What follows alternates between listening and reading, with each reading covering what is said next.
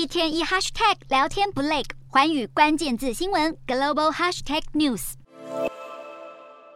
投资人正为一些全球最大企业要在本周公布财报做准备之际，美国股市今天延续上周五涨势，连续两个交易日都上扬。美股四大指数全数收高，道琼指数大涨四百一十七点零六点，收三万一千四百九十九点六二点；纳斯达克上扬九十二点九零点，收一万零九百五十二点六一点；标普五百上涨四十四点五九点，收三千七百九十七点三四点；费半指数上扬十四点八六点，收两千三百五十一点五五点。欧洲股市方面，英国前财相苏纳克将成为英国新任首相，市场对于这项消息上演庆祝行情。欧洲股市各国指数今天大多扬升，其中三大指数英德法国股市都收涨，欧洲三大股市全数收红。英国股市上涨四十四点二六点，收七千零一十三点九九点；德国股市大涨两百点五五点，收一万两千九百三十一点四五点；法国股市上扬九十五点九七点，收六千一百三十一点三六点。以上就今天的欧美股动态。